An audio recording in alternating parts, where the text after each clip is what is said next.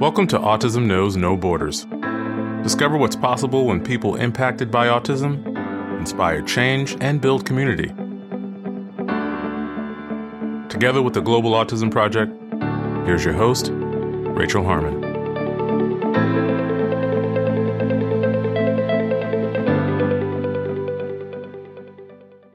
Hello, everyone. Our guest today is Anthony Ianni.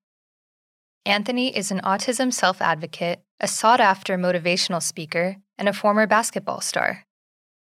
As the NCAA's first Division I college basketball player with autism, playing for Michigan State University, Anthony surpassed all limitations that doctors had predicted for his life. He currently works for the Michigan Department of Civil Rights and travels the country as part of the Relentless Tour, advocating against bullying and educating students about autism. Anthony's memoir, Centered, is expected to be released in early September 2021. In this conversation, Anthony shares how he coped with bullies growing up, how his parents told him about his autism, and why he was driven to prove others wrong. We also talk about his basketball career and how his autism affected his relationships with his teammates. Listen until the end to hear Anthony's advice for parents who may be concerned that their child is being bullied. In this episode, discover what's possible when you relentlessly shoot for your goals. To learn more about Anthony and his work, please visit our show notes at autismknowsnoborders.com. And now, I present you Anthony Ianni. Hi, Anthony. Welcome to Autism Knows No Borders. Thank you for being here today. Thanks for having me, Rachel. I appreciate it. Could you please briefly introduce yourself? Yeah, so my name is Anthony Ianni, and I am the first Division One college basketball player with an autism diagnosis. I was diagnosed with pervasive developmental disorder when I was four, and then a year later, when I was five years old, a group of doctors and professionals told my parents that because I have autism, to not expect me to do much or be much in my life. They told my family I would barely graduate from high school, never go to college, never be an athlete, and I would end up in a group institution with other autistic kids like myself for the rest of my life. My parents didn't tell me this story until I was a freshman in high school, so that kind of became my motivation to go out and prove uh, those doctors and professionals and any other doctors and naysayers that have my life wrong. I had to work hard at everything, everything from basketball to my social life and especially school, because I'm not afraid to admit this, I was not the smartest kid that walked around my high school, but I had a lot of support at the same time from family, teachers, coaches, teammates, etc. So I went on to graduate from Okemos High School in 2007 where I then went on to Grand Valley State University for two years on a full scholarship for basketball. It didn't quite work out for me there, so I decided to leave Grand Valley State to fulfill my lifelong dream, which was playing for a certain coach at a certain university. And that was playing for Coach Tom Izzo in Michigan State, where I was a walk on for two years. My senior year, Coach Izzo awarded me a full ride scholarship. I was a part of two Big Ten championship teams, a team that won the Big Ten tournament title, a team that had gone to the Final Four, and I you know, got to play with some outstanding group of individuals who to this day I'm proud to call them my brothers. And I graduated with a bachelor's degree in sociology from Michigan State. Now I'm a national motivational speaker. I travel all over the United States and sometimes internationally talking about my life story growing up with autism, as well as doing my anti-bullying initiative called the Relentless Tour, promoting both autism and anti-bullying awareness as well. So that's me. So a lot, a lot of information, but you know, a lot of good information as well.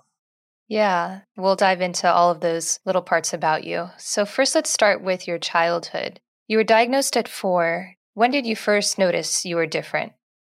So, I probably didn't notice probably until I got to uh, middle school in sixth grade because when I was in elementary school, I had a parapro with me from kindergarten till fifth grade. And then when I got to middle school, I was in a resource room. So, in my resource classroom, it was it wasn't just individuals who were on the autism spectrum. It was individuals who had ADD, ADHD, learning comprehensions. So it was a different, you know, spectrum, if you would, of different individuals who had different learning disabilities. And so, you know, my first year of not having a parapro was weird, but I had my resource room teacher, uh, Mrs. Hall.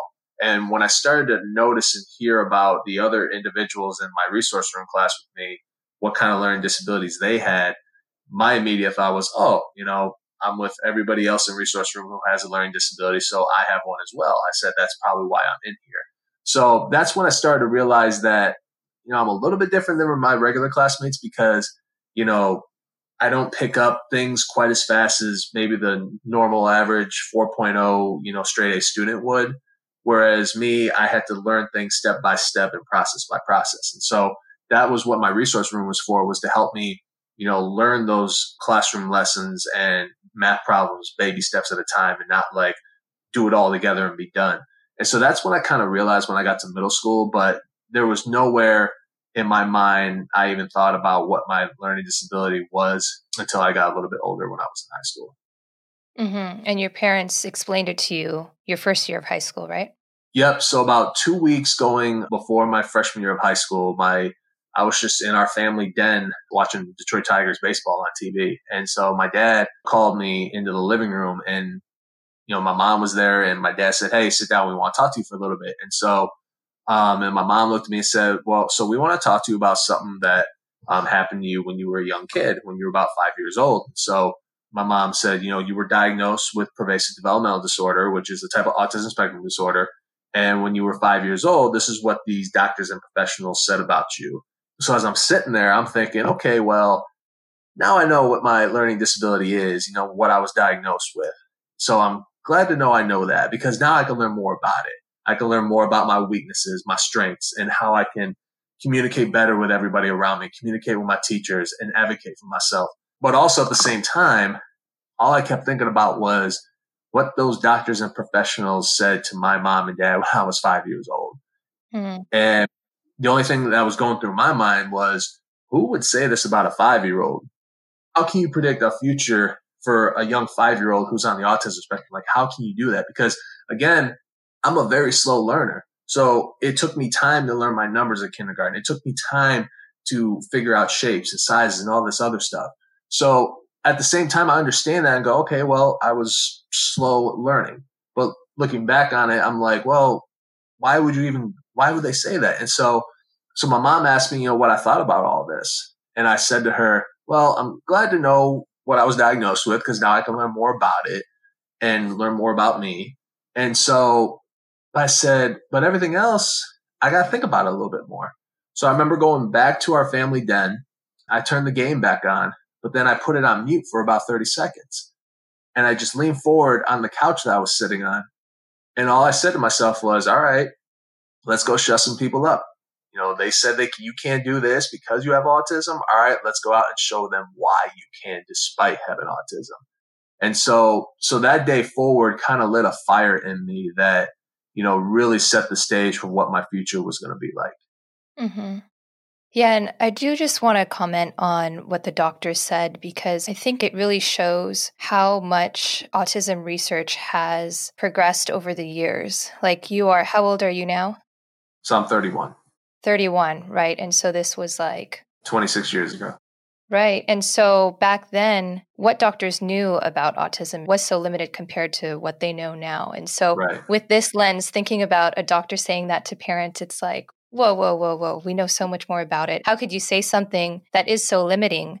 But when you think about autism, even like 40 years ago, 50 years ago, when people were put into institutions, yeah, I think it's just something to remember, like how far we have come along.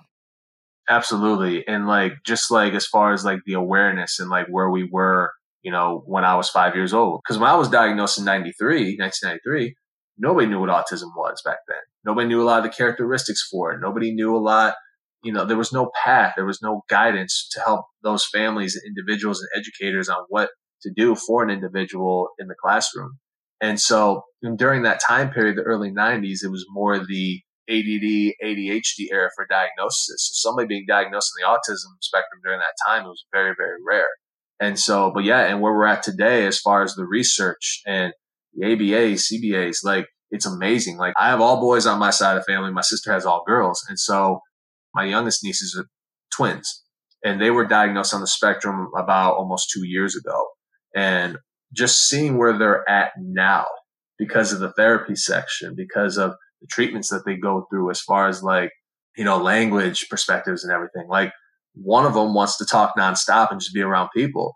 The other one is slowly progressing. You know, she's talking more, but she still wants to be a loner. She still wants to be, you know, on her own on her iPad, which I get. Like I was like that when I was her age. But just to see where how far we have come in everything when it comes to autism. Like it truly is amazing. And we're not done yet. There's still more work to be done, you know, as far as like acceptance for our community and so on and so forth. But, you know, I'm still willing to get behind, you know, whatever I can do to make sure that we get to that point and show society that, hey, we're more than just a diagnosis. We're more than that. And we're going to go out every day and show you guys what we're made of. Yeah, for sure. So, Anthony, tell us about your school days. What was it like for you with the other students at school? I was in a regular classroom. You know, I wasn't in, you know, I had my parapro with me because there were other individuals in that classroom with me who had different learning disabilities. So my parapro was assigned not just to me, but maybe to three or four other students. And, you know, I got along with all my classmates as best I could. You know, I had close friends of mine during recess. We would all go out there and play like football, basketball because I was a, you know, I'm a big sports fan, you know, whatever sport it is, you know, I try to play it all the time as a younger kid. But I still went through a lot of periods where I was bullied severely because of my autism, because I would say and do things that were just different and out of the ordinary that a lot of the older kids would pick up on and kind of make me the target of being, being bullied by them. And so one example is when I was in first grade, you know, there was a fifth grader who I thought was my close friend he came over to me, saw me I was being bullied and treated bad by other kids in his class. He came over, told him to stop. You know, this guy's my little brother. You know, back. You guys need to back off. You know, quit bullying him. And so that day forward, I was like, okay, I got an older brother, if you will, that has my back. He's going to be there for me. I can trust him. And then two days later, he came over to me and, a couple of first grade friends I was playing with. He pushed them off to the side so they couldn't see what was about to happen. And then two minutes later, this guy and his friends because they knew they knew I had autism. They knew that I said and did things different, and the most important thing was they knew I was tricked into doing or saying things easily. So they took me over and they tricked me into putting my tongue on a frozen pole because this was during you know recess, and so and no teacher saw it. Principal didn't hear about it because that's why they pushed my friends away. So my friends couldn't go and tell anybody what had happened. But because this guy and his friends knew that I had that I had autism or that I was tricked into doing saying things easily, they really took advantage of all. And so, and again, like a lot, especially when I got to middle school, like a lot of the folks who either bullied me or disrespected me in middle school, they just saw some of the things that I said it did. And they try to, you know, kept nagging on and on about it and try to make sure that I kept going on about it. Because, you know, another good example is when I was in sixth grade, I was a big fan of the Three Stooges, you know, Larry, Moe, and Curly. Because my dad and his brothers grew up watching that, and it was on the AMC channel one day, and my dad sat me down, and we were watching it, rolling over, you know, laughing because it was so funny. I took some of those jokes to school, and I thought everybody was laughing with me, but then it took me about five years to realize that nah, they were actually laughing at me because if they were laughing with you, you know, they would have just laughed, been done with the joke, and had gone about their own way.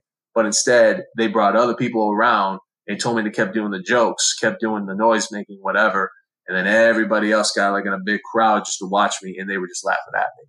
So it took me some time to figure that, you know, stuff out that, hey, they're not laughing with you, they're laughing at you. But then once I got to high school, that looking back on all that, that was my motivation. That was always my motivation to remember how much pain I went through with bullying and how much pain I went through being disrespected and teased at in middle school to, all right, I'm going to try and go out and prove every single person who did all this stuff to me and show them that, you know, I'm not a joke. You know, I'm more than that. Mm-hmm. How did you cope with the bullying in the moment? Uh, it wasn't easy. My family always taught me to never use violence, you know, never use your hands, your fists. I was always taught to kill people with kindness. So I would just try to smile as much as I can at my bullies and just smirk at them and walk away.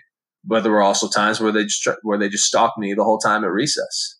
But I had to keep just you know pushing on, and so and I and I stuck close to my closest friends in elementary school or middle school because that's that's when I knew that all right, if you stick close to your buddies who really know you the best and who are your true friends, you know you're good to go. So that's what I did. So I tried to stick by you know my closest friends as much as possible and then when I got to high school and I started playing basketball more, I was around my teammates in the hallways at school more because, you know, I was I was on the bench with those guys. I was on the court with them. We practiced a whole lot. But the day, like there were days where I felt like just quitting and giving up. But because my dad and my mom kept saying no, because if you do that, the bullies are going to beat you. They win. And then they're going to mm-hmm. make sure that they keep reminding you of that for the rest of your life. And so, so I think at the same time, you know, having that support from my family and my friends made me realize that, okay, I'm going to win this battle. You know, it's going to be really difficult. It's going to be hard, but when you look back on it, you're going to become a better person because of that. And the folks and the other students and classmates who see what you have gone through and see where you're at now, they're going to look back at that and go, you know what? As much stuff Anthony Ianni took as a kid, he's pretty darn tough mentally because he could have just broke and just fell apart, but he didn't. He just kept going and going despite everything that was going on. Mm-hmm. Yeah, that's really great that you were able to take it as kind of fuel to ignite this fire in you to keep going and persevere and and not give up. Mm-hmm. Unfortunately, bullying can be a big problem for people with autism. It is, and that's why I got into. That's why I started the anti-bullying initiative because there was a stat that came out, I think about eight years ago, saying that anywhere between 65 to 90 percent of kids who are on the spectrum in our country in schools, they are the number one targets for bullies in schools. And that's why I started doing all this because I was in those kids' shoes before. And, and, not just like individuals in the spectrum, but all, but all kids who've been bullied. But part of the reason why the bullies go after the kids in the spectrum is because they're the easiest targets. Because again, I was the easy target because of the things that I said and did, or I was tricked into doing things differently. And I have obviously, you know, what's so great about the spectrum, Rachel, as you know, is there are so many different kinds of individuals on that spectrum who have many different wonderful characteristic traits. And so, but some of those kids, for example, may rock back and forth a lot and bullies will see that in the hallways and they'll go after them for it. They may, they may call them weird or they may call them, why would you do this? Why would you do that? Like, you know, why are you rocking back and forth? But again, it's all, that's where it's on advocates to tell those individuals, Hey, this is why this person rocks in the hallway, or this is why this person watches his iPad a lot, or this is why he wears his headphones or this is why an individual on the spectrum can't go to Michigan State basketball games sometimes because it's 15,000 people in this arena and the noises are too much. You know, the stimulus is just an overload. It was, I was the same way when I was four. I could barely go to football and basketball games in Michigan State because of the arena, because of the lights, the sounds. And so, but I was able to overcome all that because of a little trait that I did. So when the scoreboard would get down to zero and the horn would go off, I would put my hands in my ears and then slowly take them off as the horn's going on. Mm. But then if it was much, I put my hands back on. So every game I kept doing that and it got to the point where I was just so used to the noises around me, you know, I was able to kind of just control the environment around me. And I told uh, Dr. Temple Grandin that story and she just said to me, you know, you're kind of like the first person I've heard who's kind of done that, like control the environment around you. And then she asked me permission to use that as an example in her presentations. I was like, yeah, go for it. Have fun with it. But again, like back to the whole bullying piece, I've gone to schools, Rachel, where I've said that stat, the 65 to 90%, and then I've told students my story, and then I've had bullies come up to me and say, hey, I was bullying this individual over there with autism because I didn't know what he went through. I just thought like this is who he was as a person. And I'm like, well, it is who he is as a person because that's what autism is. It's a characteristic trait. And so now you understand why he can't control certain things sometimes. And then I see those bullies go up and apologize to their victims. And it happened first school I went to. And that was something that I was proud of from day one, but it also told me, Hey, these kids want to learn more about it. And once they learn more about it, then they can start having their backs for the rest of their high school, middle school, you know, time, the time they're in their high school and middle schools together. Yeah. And it's just making me think, you know, you said this boy kind of put it together like, okay, he's doing that because he has autism. Mm-hmm. And he said, I thought it was just who he was. Right, right. This also just shows so much about humans, maybe how we are naturally with tribalism and othering people, and kind of like if you're different, if you're doing something different, or if you're behaving differently, you become ostracized from the group. Right. And it shows up in so many ways in adults also. Like you see it on social media when people are kind of attacking each other for having different political views. And I wonder, like, your work is so important because it's teaching kids who will be future adults, obviously, about just accepting people for who they are and not just excusing them because they have a diagnosis. Like, it's, right. you know, letting them realize, like, treat everyone with kindness. Exactly. And I'll piggyback off of that. I've also told individuals, like, you know, why would you want to bully and disrespect somebody in your own school when you're actually part of the same group? You're part of the same team. You're part of the same family. So the last thing I talk about in my presentations is, especially in schools, I talk about their school mascot. So for example, if I go to, I'll just use Livonia Churchill where I currently live and, co- and help coach basketball at. Their mascot's the Chargers. Like I will tell that school, you know, why would you bully and disrespect somebody in your own building? Because guess what? You're part of the same group, the Chargers group. You're on the same team, the Chargers, and you're part of the Chargers family for life. Like when you graduate from Livonia Churchill High School, you're a Charger for life. And so for me, I graduated from Okemos. We were the Chieftains. I'm a Chieftain for life. I graduate from Michigan State. We're the Spartans. I am a Spartan for life. So why would I want to try to disrespect or bully somebody who's part of my own family? Because I care about that family more than a lot of other things in my life. And so that's what I tell kids. Like, what's the point? Like, what are you trying to prove by doing this? Like, why would you bully somebody who's part of the same team, who's on the same team as you, who's in the same group as you, who's a part of the same family that you are for the rest of your life? And so that part really does hit home with kids. Cause I remember this was about three years ago. I was at West Ottawa Middle School, which is in Grand Rapids, Michigan. And so the principal was telling me how before I got there, they were having trouble with, you know, certain groups you know, that were in the hallways and just trying to disrespect and bully each other. And so when I talked about the whole family, you know, and team and group message, a lot of those kids went to the principal and said, I understand it now. I understand what he was talking about. You know, the West Ottawa Panthers, like we are part of a unique family here. We're part of something that nobody else gets to be a part of. And we need to understand and realize more that, you know, this is us. This, this is our group you know, and that's what that's what makes racial schools so great is that you meet individuals who are from different backgrounds, different culture backgrounds, who are from different states, different countries, and you get to learn more from them.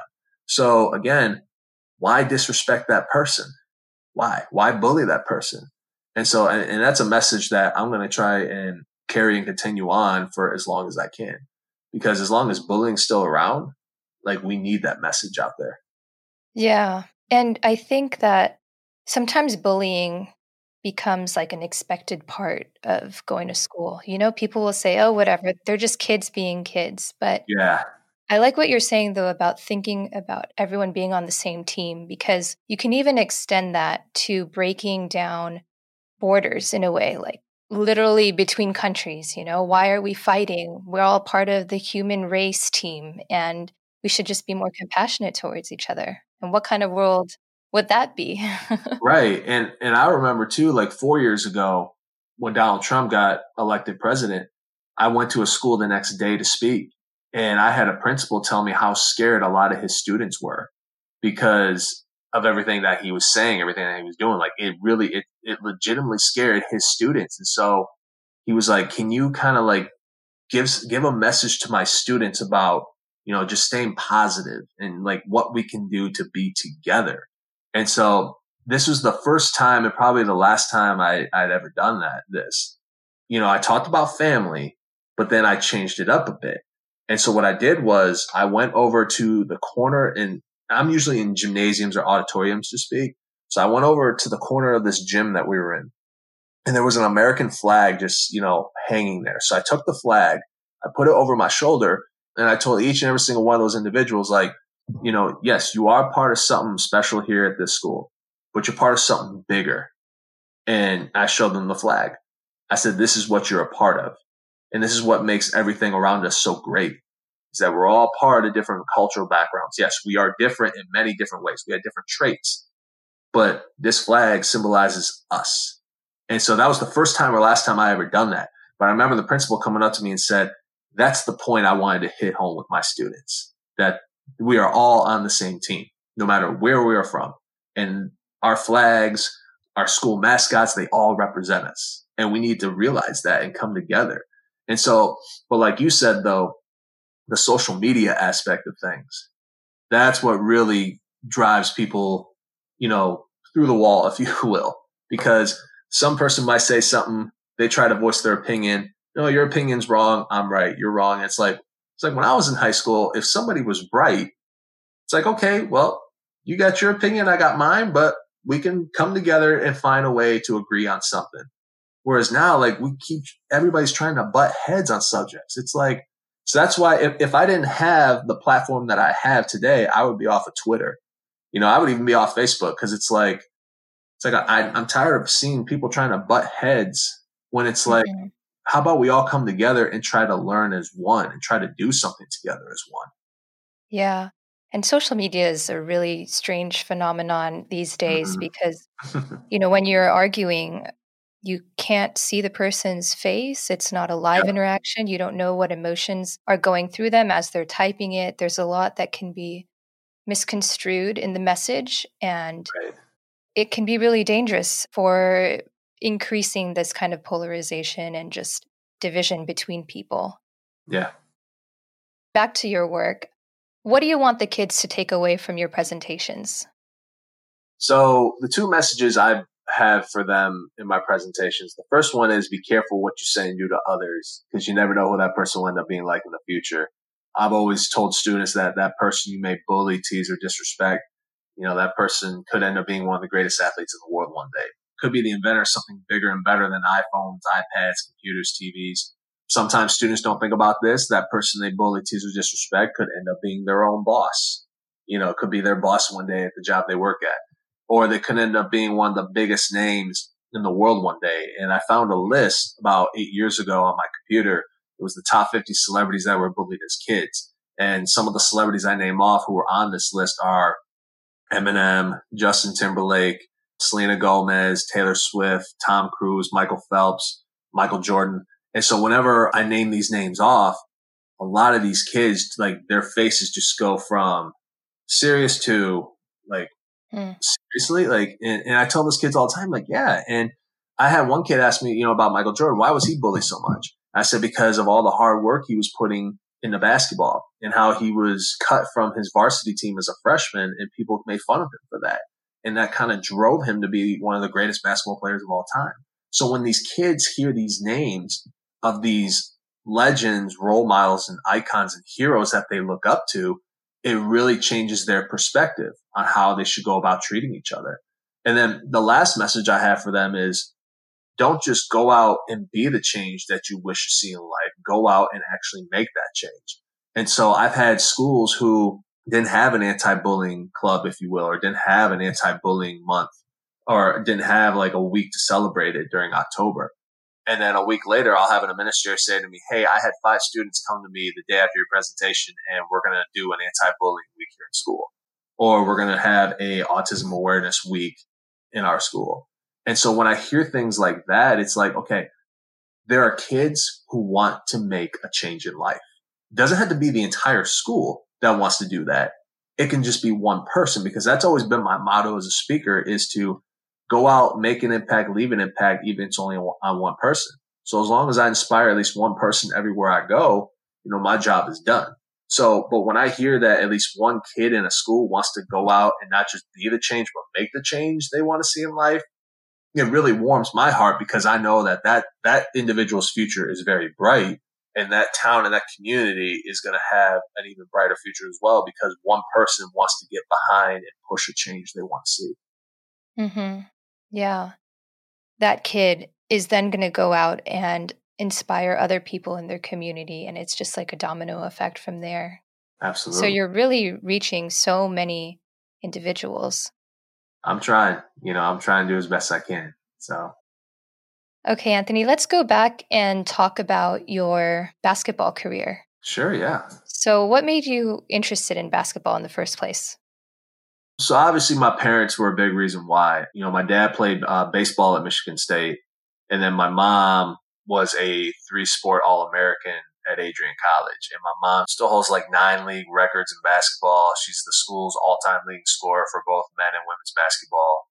Oh wow! She has a number retired, her jersey retired. So just kind of seeing what, you know, my parents did as athletes in high school and in college, I was like, okay, well, so I want to get into that, you know, whether it's baseball, football, basketball, whatever, but just seeing what my mom did in her basketball career, that's what really made me want to do basketball. But also watching guys like Michael Jordan, Reggie Miller, Patrick Ewing, Magic Johnson, Larry Bird, all these guys from the, early mid to late 90s. Um, I mean, even Kobe Bryant when Kobe was just starting his career, Allen Iverson, who's one of my all time favorites, Shaquille O'Neal, just like seeing all these guys on TV and following their careers, it made me want to be like them. And then, of course, you know, going to Michigan State basketball games and being, you know, the, the big Spartan fan that I am, you know, I'm, I don't mean to say this because I know there's a lot of other great fans out there, but I'm probably the biggest Michigan State fan that you will ever meet. um, you know, I know so much about, and I know so much history about Michigan State. It's not even funny. Different story for another day, though. But you know, just seeing, watching all those guys play, it made me want to get involved in basketball. So I played competitive ball when I was seven years old, and and of course, like I played we played uh, our, our little league rec ball from when I was up until sixth grade. And then, of course, we had the middle school team when I was in seventh and eighth grade. And then my freshman year in high school, I was on the freshman team. And by my sophomore year, I was on the varsity team for three years. So definitely, you know, my parents were a big reason why. And of course, my sister, she went on to play college volleyball for Michigan State and just seeing the recruiting process that she went through with different college coaches and different universities, it made me want to be I wanted to have a process like that. I wanted to have, I wanted to be recruited in high school by other colleges and, and coaches. I wanted to be, you know, a part of great teams, you know, in high school. And so, so basically any family history that I had or my family had from my mom, my dad, and my sister, like I wanted to live up, you know, I wouldn't say live up to those expectations, but try to like keep that standard going of what our family did in athletics. Cool.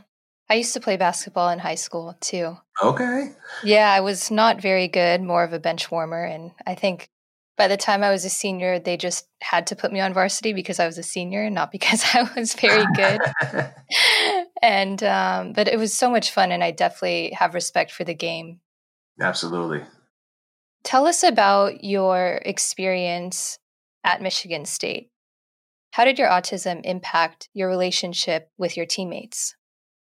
So I'll start from high school. So when I was brought up my sophomore year on for varsity, there, I think there was only one guy on our team that knew about me being on the autism spectrum, and he went to the same elementary school as me, and he lives like a block over from where my parents live, and so.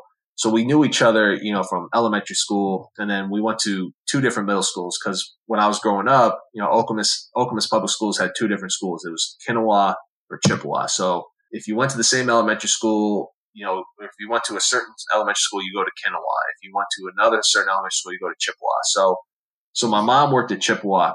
So I, I went there instead of Kinawa, where I was supposed to go. So I didn't see a lot of those guys I went to elementary school until I got to high school. And so my sophomore year, only one guy on the team knew about, you know, my diagnosis. And then as the year went on, you know, we would have team dinners and everything. And so my mom and our all state point guard's mom, they were teaming up for team dinner one night. And so I guess the conversation just happened between my mom and, and Mrs. Jones, Jonathan Jones's mom. He's our all state, all, star point guard. And so the conversation just happened. And so the next day, you know, Jonathan's taking me under his wing right away. And then I had a group of older guys who were just, you know, they were my big brothers. They took me under their wing. They showed me the ropes. You know, I'm in the hallways of school hanging out with them, you know, just having conversations with them because they knew that, again, there was things that I said and did that they didn't understand. But then once Jonathan's mom and my mom had that conversation, he understood why. You know, other guys on the team started to understand why too. And so that's why, you know, the two years I had on varsity with those guys who were older than me, it's what made it special because they understood it. And they knew that if something got to me and it bugged me, then they, then one of them would just be like, Hey, just, just back off, you know, back off on Anthony for a minute. You know, you, you could tell it's bothering him. Like, just let it be. But that's what made our locker room chemistry so great was that we could joke with each other, but if somebody takes it a little too far, then one of us isn't afraid to say, "Hey, just just back off." You know, we don't want to do that. And so, but then when I got to college, you know, because again, I was recruited by all these different schools. You know, Michigan State, Michigan, Notre Dame, Wisconsin, Purdue, Valparaiso, Indiana, Purdue, Fort Wayne, Division two schools like Grand Valley State, Ferris State, Northwood, and so on and so forth. So a lot of those coaches that recruited me, they had an idea, they knew about my autism. It kind of made those coaches not recruit me anymore because some of their schools and universities didn't have the resources at the time that could help somebody like me be successful in the classroom. Oh, okay. So my final three came down to Michigan State, who offered me a walk on spot right off the bat, Oakland University in Rochester, Michigan, which is about an hour from where I live, and it's a Division One school. And then, of course, Grand Valley State. You know, I wanted to go to Oakland because you know that's where Jonathan went, but then my full ride offer got pulled back. You know, got offered to another kid. So it was Michigan State or Grand Valley State. So I ended up taking the full ride offer, having a conversation with Coach Izzo about what I should do. And so when I got to Grand Valley State, we had this team meeting, kind of like a team icebreaker meeting. And one of the questions was, tell your teammates something that nobody knows about you. And so I was like, um, all right, well, is this my moment? Do I want to tell this story? Like, do I want to tell about my diagnosis? Like, what should I do? And so when they got to me, I just let it all out. I was like, all right, well, when I was four years old, I was diagnosed with pervasive developmental disorder. And, you know, that's autism. It's on the autism spectrum for nobody in this room that knows. And this is what I was told when I was five years old. And as I was telling the story, I remember our senior All American point guard just looked at me the whole time like this, like just wide eyes, everything, because he couldn't believe what he was hearing. And so, had they heard of autism before? One of them did because um, one of them was studying special education at the time. He was getting his master's. Okay. And so he had an idea, but everybody else in the room was just like, you know, what what is autism? But I think they were more surprised of what was said about me when I was five. And mm-hmm. so I remember after I told them that, you know, a lot of the seniors in that group came up to me and said, Hey, you need anything, just let me know. You know, if you're confused on something, let me know. And especially uh, Tommy Fellows, he was the one who was studying special education. And so Tommy was just like, Hey, you need anything, I got you. You need to talk, I got you. Somebody's giving you back, somebody's, you know, giving you a little too much, you know, joking around too much on the team and it's bugging you, just let me know and I got you. And so, but when I got to Michigan State, I kind of kept my diagnosis on the down low because, you know, you go from a big time division two program to a powerhouse division one program that is Michigan State. And you're playing guys that you played against in travel ball, but it's a whole different atmosphere. It's a whole different atmosphere. So when I got there, only two guys on the team really knew about my diagnosis. One was Austin Thornton. Austin and I have known each other for 16 years now, and we both played travel ball together and then Mike Keebler, who was my high school teammate. And so they knew, you know, Austin knew, Mike had a good idea, so they understood. And then none of my teammates knew about it until there was an incident in the weight room one day with one of my teammates, Draymond Green. And if that name rings a bell, he plays for the gold, he's, you know, NBA All Star for the Golden State Warriors. So Draymond was joking with me in the weight room one day about how I had to go do the VO2 workout again. And for those of you watching and listening to this that don't know what the VO2 workout is, the VO2 is a way of measuring your endurance, sometimes your your body fat, your sugar levels, your oxygen, et cetera, et cetera. So when you go to a certain school for athletics, you have to do the VO2 workout as a freshman and then you're done. So just to measure your endurance. So I did it once at Grand Valley State. I did it once at Michigan State. So the our incoming freshman had to do it. And then Draymond the next day was joking with me the whole workout saying I had to go do it because Coach Izzo said so. And in my mind, I'm thinking, and one of my biggest weaknesses is I don't understand jokes and sarcasm really well. I can't tell if somebody's being serious or they're being, you know, or they're being funny. And so I, I couldn't tell because he said Coach Izzo said so. So in my mind, I'm thinking, all right, he said Coach Izzo said so. So he's got to be serious. And then it got to the point where I can kind of tell that it wasn't a, that it was a joke, but he kept going on and on and on about it. And I remember I walked up to him and I said, Hey, like you need to quit. Like this is just really bugging me right now. Like I really wanted to go up to him, Rachel, and just like, you know, punch him in the face because I was just so angry and upset. And then he said to me, he said, well, look, Anthony, here's the deal. If you can't take a joke, then just don't be here. And then my strength and conditioning coach, who's known me since I was 10, he dragged Draymond off to the side and said, Hey, do you want to know why Anthony can't understand you? Do you want to know why he can't understand your joking? It's because he has autism. He doesn't understand your jokes. He thinks you're picking on him. He does not see the gray area. It's it's very black and white for him. Because my strength and conditioning coach, he has a niece who has Down syndrome. And so he understands it. He gets it. He understands it. And so the next day, Draymond came up to me and said, Hey, why didn't you tell me all this? And my, my, my excuse was I didn't know how you were going to react. I thought you were going to be like a lot of other people that I've known in my life who found out and then treated me completely different after that. And then he looked at me and said, well, hey, well, kudos to you because look at how far you've come. And then from that day forward, I wasn't afraid to ask my teammates, hey, was so and so being serious or was he joking? Or hey, was he joking or do we really have to do this tonight? You know, yada, yada, yada. So I wasn't afraid to walk up to my teammates after that and ask them. But they learned more about autism because of me. And now the, some of those guys who have gone on to, you know, bigger and better things, if they run into somebody with autism, they know what to do because they had two, three years with somebody who's on the spectrum. At the same time, it was really a blessing that that incident happened in the weight room. And because I remember after my strength and conditioning coach, when he told Draymond about me, like it was just one of those things that just happened. Like he didn't ask me for the permit, like if I was cool with it, but it was afterwards he said to me, Hey, I told Draymond about you. Are you okay with that? I was like, yeah, like I, am fine with it. If, it's going to help, you know, de-escalate the situation, I'm good. You know, I'm good with that. But again, it was a blessing in disguise that all that went down because now my coaches are asking me questions. Hey, if we recruit a kid who's on the spectrum like you, how should we go about recruiting them? What should we do? Mm-hmm. And I always tell them, well, ask them what their weaknesses are, what their strengths are. Let them know that Michigan State has one of the best support services for individuals on the spectrum. We are one of the top universities as far as autism research goes in our, you know, in the country. Like, let them know because, you know, you did it with me and you can continue to do that. So even, even though like I graduated eight years ago, my teammates and my coaches, they are still trying to learn more about autism and what it is. And so they, so if I get a random text out of the blue from a former teammate of mine saying, Hey, I got a teammate who has a son who has autism. You know, what can I do to help him? And I'll just write like a page long text about, okay, this is what you should do. So again, I was very happy, you know, that that incident, looking back on it, it was a blessing in disguise and I'm glad it happened. Yeah.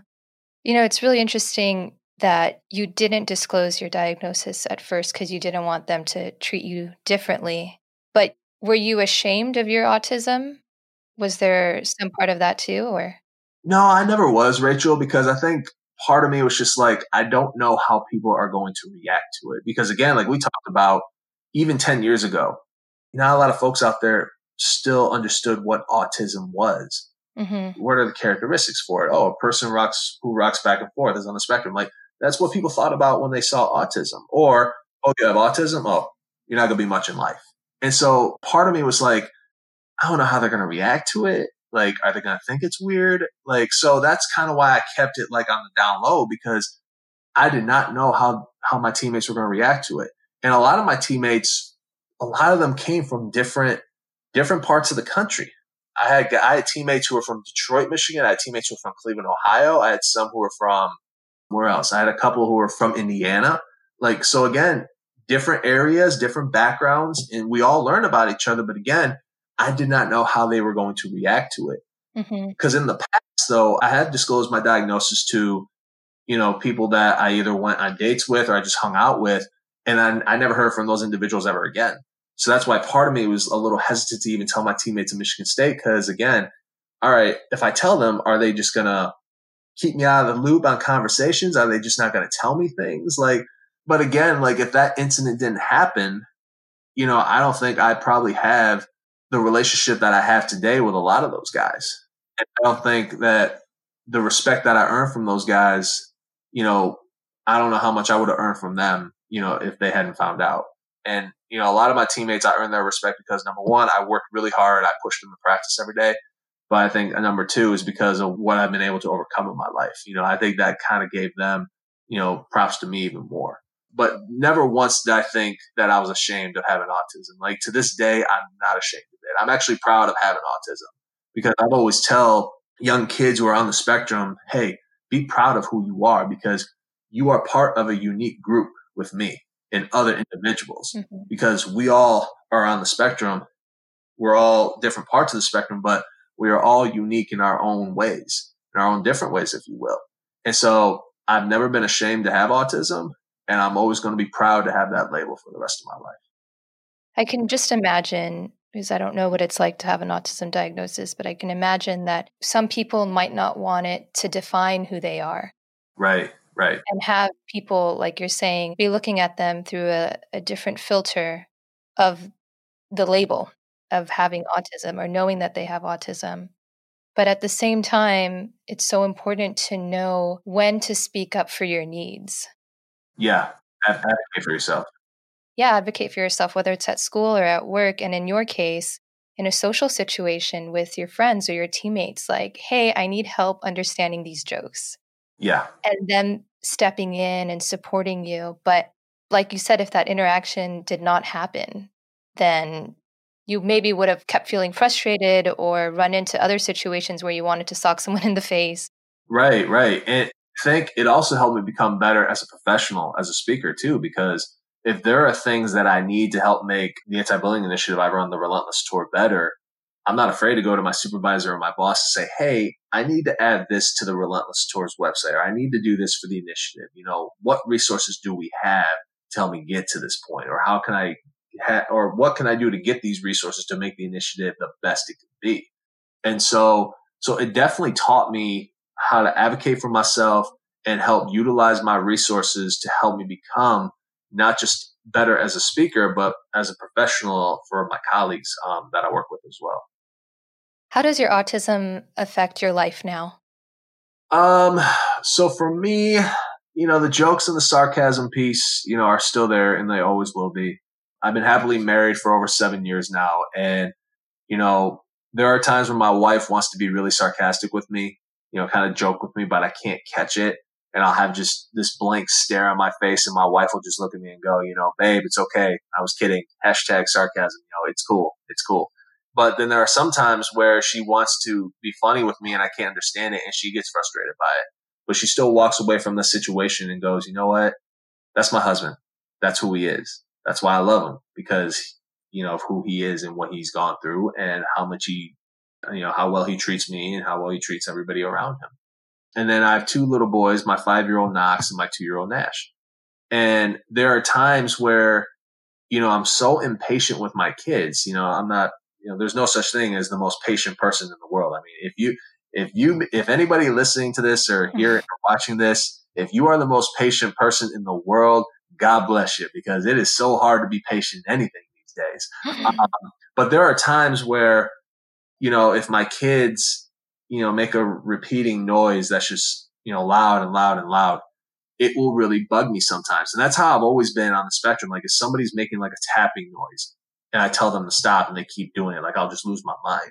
And there are still times where, you know, I need to have my coping mechanism. So when I was in high school, I would go to the gym if I was stressed out or I had a lot on my mind or if I was just more of my mind was running 100 miles an hour. I go to the gym for two hours and just shoot.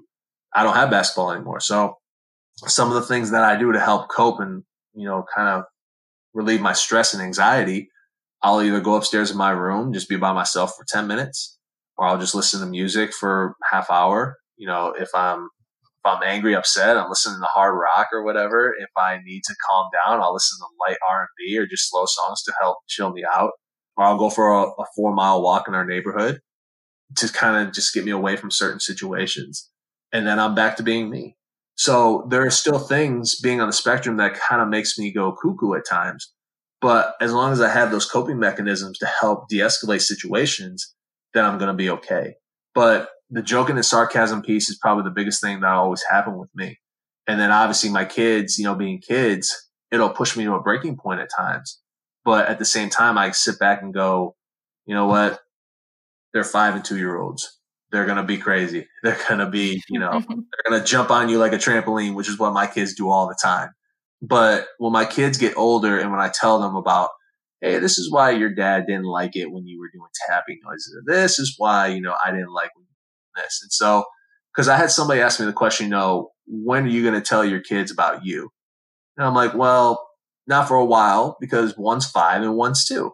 But there was a book that recently came out not long ago called Autistic Legends Alphabet. And in this book, it's all the different individuals on the spectrum. So the letter B is for Tim Burton, or the letter D is for Dan Aykroyd. And apparently, and my sister sent me this text like a month ago, the letter I stands for Anthony Ianni.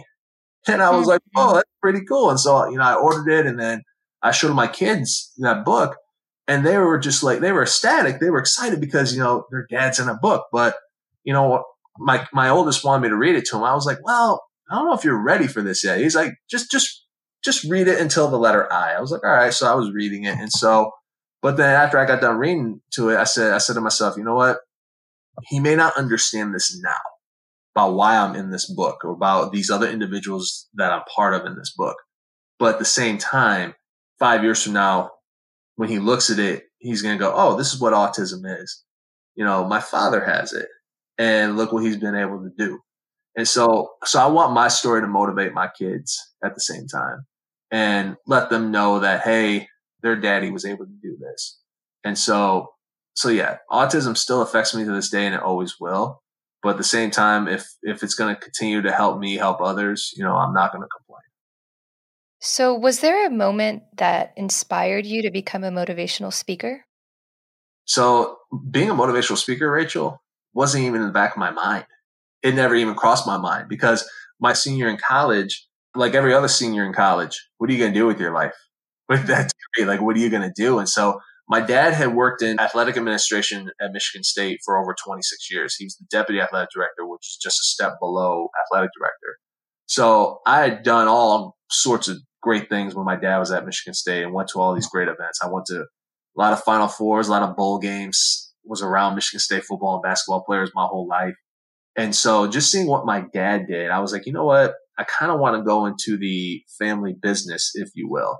And so, so I started taking class. I took a couple classes my senior year on uh, how to do event management, how to uh, work game days. So I worked a few football Saturdays at Michigan State, worked some volleyball games, softball games for event management.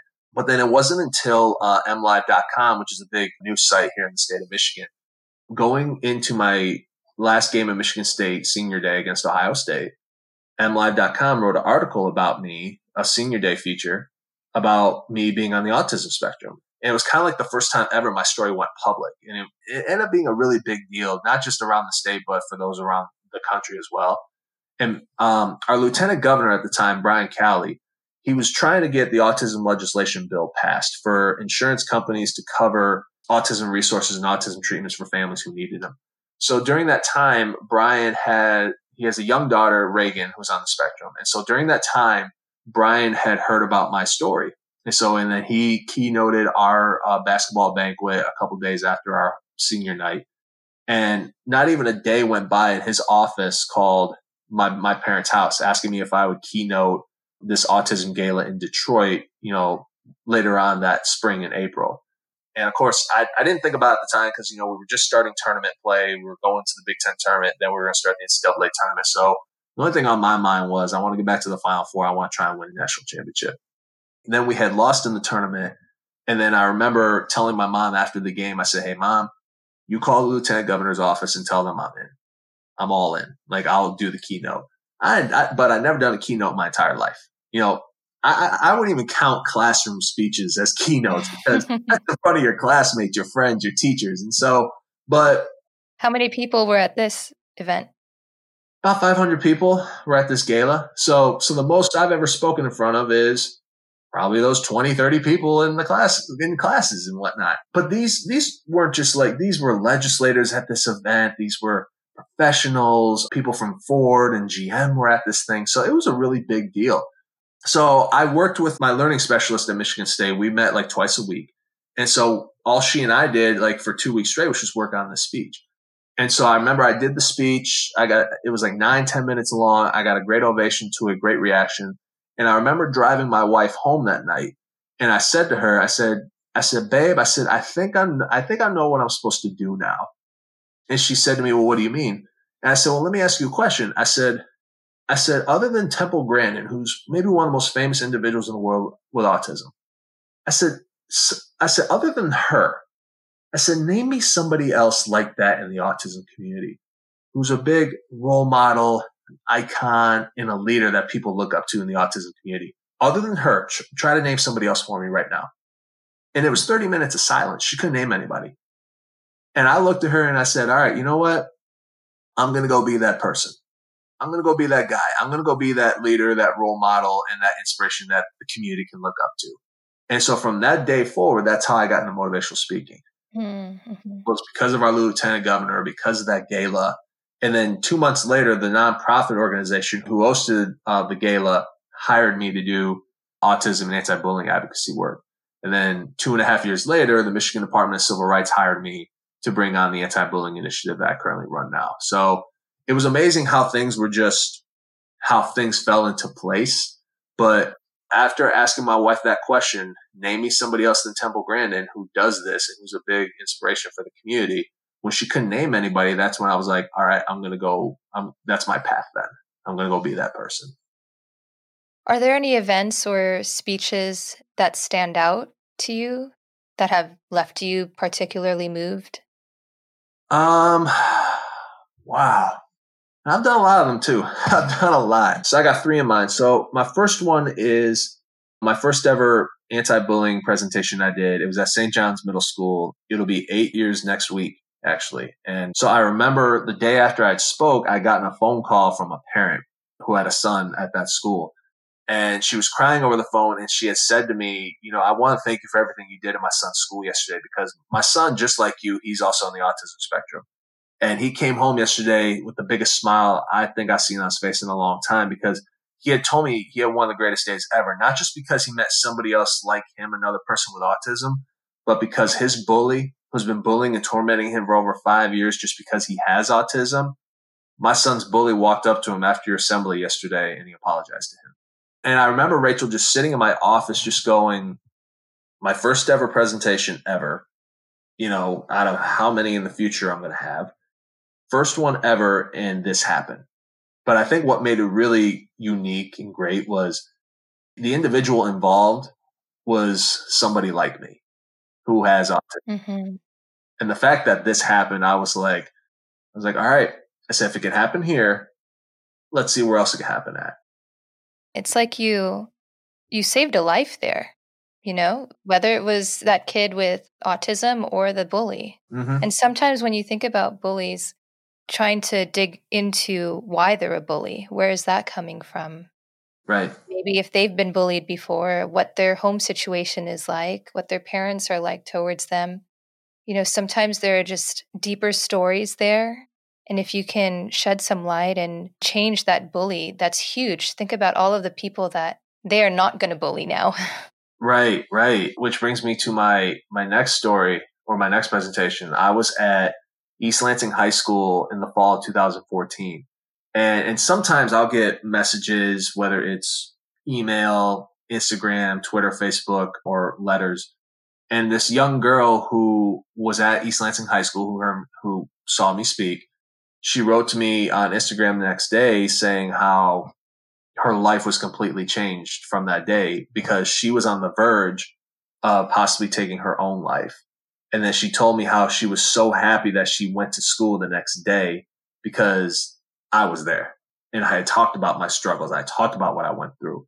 And of course, I immediately sent, you know, that message to the administrator over at East Lansing to keep an eye on her. But when that was sent to me, you know, my heart just kind of sank for a minute in the pit of my stomach because I was like, because like whenever I go out and speak, Rachel, I don't think about that stuff. I don't think about it because the only thing I think about is go inspire one person or as many as you can, and and that's your day right there. Your day is successful. But I didn't even think about something like this two years into my career, and when I saw that, my heart just sank. And then when I hear that you're the reason why that my life is going to turn around and from what and from what I was told a year after that, she was doing really great. Mm. But when I hear something like that, I didn't know how to res- I didn't know how to respond. I didn't know how to react because how can you react to something like that? Yeah, I just got the chills hearing that story. Because it's like you just said, you know, previously, you saved a life, but I don't think about that stuff because you know I'm just a normal. I'm a, I'm a normal, average, everyday guy who has a great passion and love for what he does, who has who has who's blessed with a great family, great wife and kids, a great support system, whether it's family, friends, coaches, teammates, work, etc. I don't think about that stuff. You know, and if I, and if something like that does happen, then I'll send it to, I'll send it to my colleagues, let them know because they want to know what's how the process is going. But when I got that message, I was like, okay, maybe the Relentless Tour, maybe your message, your story is it's more than just a story. Mm. It's more than just you. And th- this isn't about what you have done. It's about it's about what you're trying to do for these kids because it shows them that you've been in their shoes. You've been there before. And so times like that, it really does make me sit back and realize that, you know what, this is what your message can do and will continue to do. And then my last one, it was a, so I do a, I do a participation segment with students. I, this is probably my most funniest one. So I asked three questions and it's about Justin Timberlake, about who his closest friend is. And it's, it's Jay Z for those of you that didn't know. But I try to give the, so today's young generation doesn't know that. So I help them out. I give them hints. You know, first, you know, this individual, Justin Timberlake's closest friend of your life starts with the letter J. And they'll come up with all these different names. I had one kid though. this was an event in Nebraska. They said, they looked around and go, with a smile on their face, said to me, Jack, they said Jackie Robinson. no joke. This student said Jackie Robinson I didn't know how to respond. And I don't know if you've seen Family Feud or anything with Steve Harvey. When contestants give goofy answers, Steve Harvey has some of the cl- most classic reactions. That was my reaction.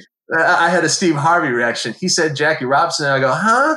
And then I shared the audience. I walked away. I was like, and so, because he was serious. And this was a senior in high school at the time.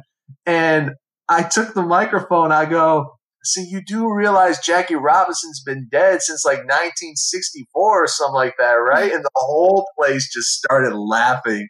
But I think that's one of the many highlights too, is some of the laughters and the memories and moments I get from those interactions with students. And I think that's the one thing I miss right now about being on the road is that I miss those interactions. I miss those interactions with the kids, the students, the teachers, the professionals. And so so hopefully, when all when when this pandemic dies down, hopefully within the next year or so, or less than that, hopefully, you know, I'm going to be going like crazy and be thankful and happy for what I have as a speaker. So, and again, I, there there have been other great events I've been at and I've been so blessed with, and so many great stories and memories. But those were definitely the three that have always stood out to me the most. Why do you call it the Relentless Tour? So I called it the Relentless Tour because, you know, somebody came up the name with the name the Ianni Project, and I was like, no, like I don't want to make it about me. In the initiative, the messaging, like it's about my story, but at the same time, it's more than that. Like I don't want to, I don't want to be about me. And then somebody came up with the idea of, well, what about relentless, like the relentless tour, because you're being relentless in your pursuit of eradicating bullying, and you're being relentless in pursuing and showing others what autism awareness is. Mm-hmm. Like, yeah, I like that. And so so the initial idea behind it was I was going to visit all 659 middle schools in the state of Michigan. That's how many middle schools are in the state, 659. And then when I launched it, I was getting phone calls and emails from private schools, charter schools, high schools, elementary schools. And that's when I sat down with the team I was working with. I said, you know what? Let's just drop middle and let's do all schools because I think this is a message that can really hit home for grades three through 12 and any in any school, whether it's public, private, charter, etc. Because I think it's something that could really hit home. Now, I don't do K through two because you know I have, a, I have a kindergartner at home, and I know that attention span is only maybe good for 20 minutes. But it also gives the school an excuse to have me back two, three years later when those kids are older. So, but that's how the name Relentless came up, and and I kind of adopted the, to having a relentless mindset because I'm relentless in everything I try to do in life. I'm relentless in trying to eradicate bullying, trying to make sure that we get autism awareness and autism acceptance in our society. I try to be relentless for my wife and kids to show them that I'm going to try and work hard and do as much as I can every day for you guys, for our family. And I've also inspired and encouraged every person to be relentless in life. You know, because if you got dreams and goals in life, go get them. Like, don't just sit in a chair every day hoping and praying they're going to come to you. Like, you got to go get them. So go be re- relentless and attack those dreams and goals in life and go be successful. So that's how the name came up. And so I, I use the hashtag relentless on Twitter every time I go out and speak, you know, Facebook. I just got on Peloton a couple months ago and hashtag relentless is on there and I get to take all these different bike cycling classes with it with the hashtag relentless. So it's definitely a motto that not only was it born an anti-bullying initiative, but it's also become a motto that I've lived by my whole life. Mm-hmm. Yeah, that's really powerful. So, Anthony, you have an upcoming book titled Centered. Yep. Tell us about that. So, uh, Centered, which will be released in early September of 2021 next year. So, Centered is about my life growing up with autism. And so basically, it starts when I was born to when my parents kind of had an idea about what was going on with me at two years old, how they noticed some things were out of the ordinary different, to my diagnosis, to that meeting when I was five, and basically throughout my entire school career up until I graduated college and to where I'm at today. So students in school maybe probably and this isn't just, this is not just a book for students it's a book for everybody. So it's basically my life story but it's for everybody to read. And what i love about this book is that for students who read it and who have heard me speak they probably have only heard a fourth of my life story. They haven't heard the whole thing. And so now they get to read the whole thing you know because there are more stories in there about me being bullied as a kid you know why i did certain things on the autism spectrum and i think my favorite part about centered is that I put a lot of my IEP plans in there. IEP is individualized education plan. Yes, my evaluations from those IEP plans because I want to show parents that number one, I think it can be really impactful, you know, for these educators, professionals, and parents to read my IEP evaluations to see what was said about me in kindergarten, first grade, second grade, third grade, so on and so forth, and just seeing, you know, how far I've come because of a great support system, because of a good public school system. And because of a team of educators and administrators who came together and said, okay, let's talk about what's going to work for Anthony. If this doesn't work, what will? You know, we got to come together and do this as a team. It can't be just the parents do this by themselves. It can't be just all the teachers did this by themselves. Like we have to do this together as one. And so, so I'm very excited about it. You know, it's not just a book on autism. It's a book on, it's a sports book. It's a, it's, it's it's a book for people who get behind underdog stories. And so I'm really excited for it. And this has been, so me and my co-author, we started writing it in the summer of 2018.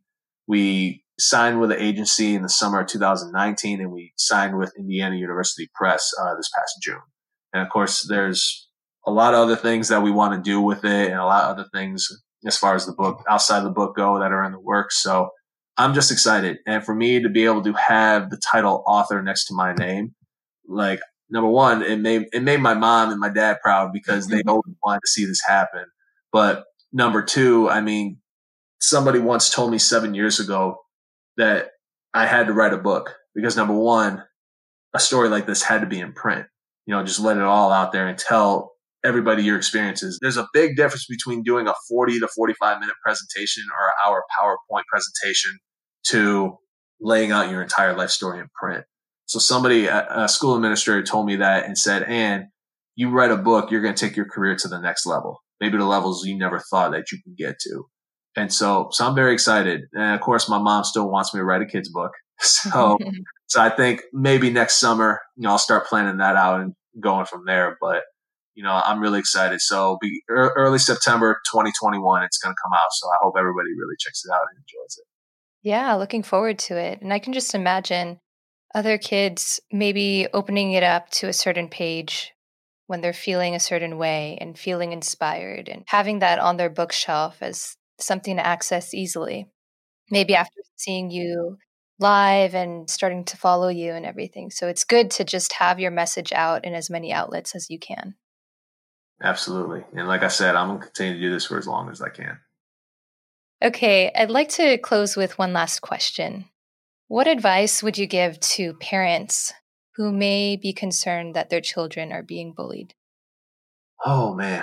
So I think for me, obviously, number one, you talk to them about it because I've, I've had students who have said to me they don't want to talk to anybody else about it. But I've also, at the same time, I told the students, well, if you don't talk to somebody about it, it's going to get worse. Because if you talk to your family about it, they're going to help guide you through those situations like my family did. I've had students say to me, well, if I see bullying going on, I don't want to tell a teacher or a principal because I'll be a tattletale. I'll be a snitch.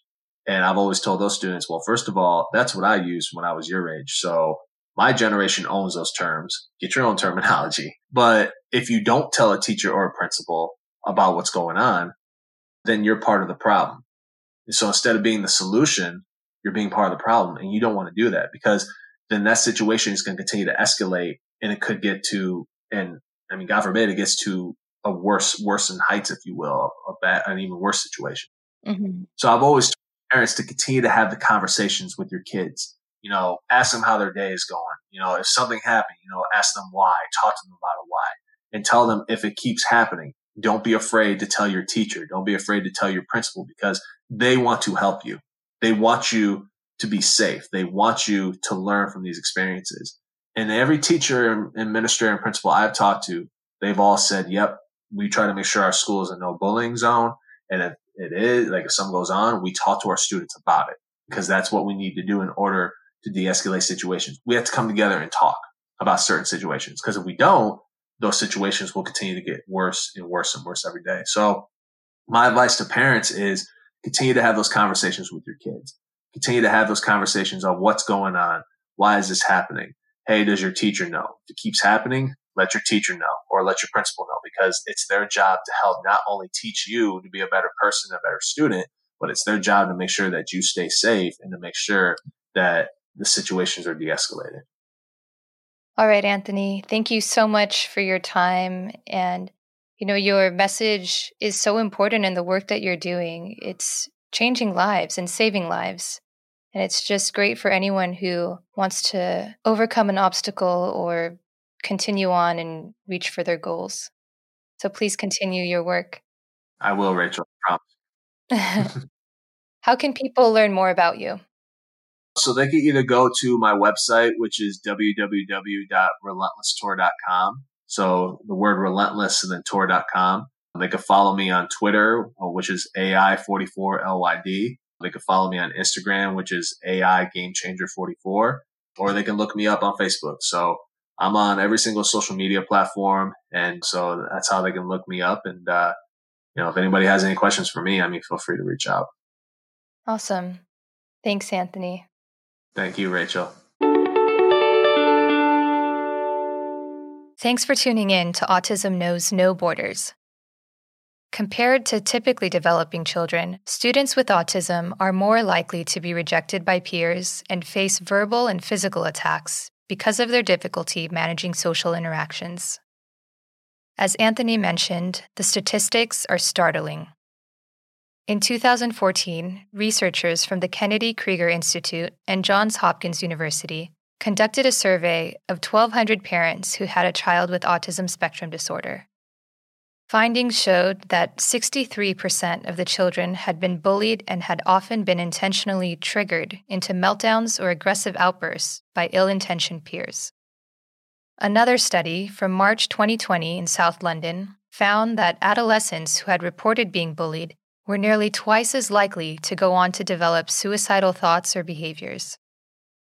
The disturbing realities reflected by these statistics must come to an end. Bullying can no longer be normalized as typical childhood behavior. Anthony's work with the Relentless Tour is changing and saving lives. With more autism awareness education in schools, our youth can learn to accept and respect each other's differences. Every child should be taught to recognize what bullying is and know that it is not acceptable.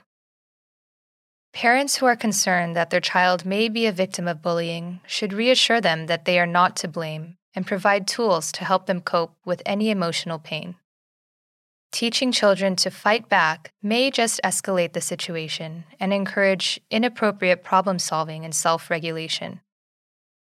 The Autism Society published a useful article by behavior analyst Dr. Lori Ernsperger this article outlines the three R's for developing a comprehensive anti bullying program recognize, respond, and report.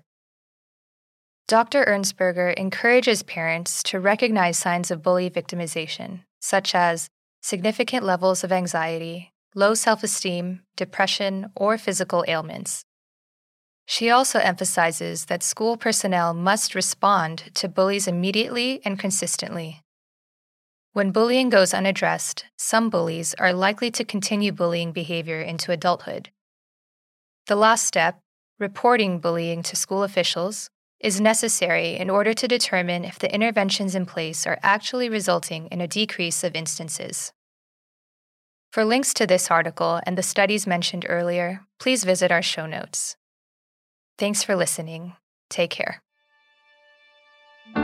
Tune in each week for engaging conversations of how people across the globe are inspiring change and building community. You've been listening to Autism Knows No Borders, brought to you by the Global Autism Project. You can find Rachel's notes for this episode and learn more about today's guests at autismknowsnoborders.com. If you enjoyed this episode, please subscribe to the show on iTunes or wherever you get your podcasts. By doing so, you'll be helping us increase awareness and acceptance of autism around the world.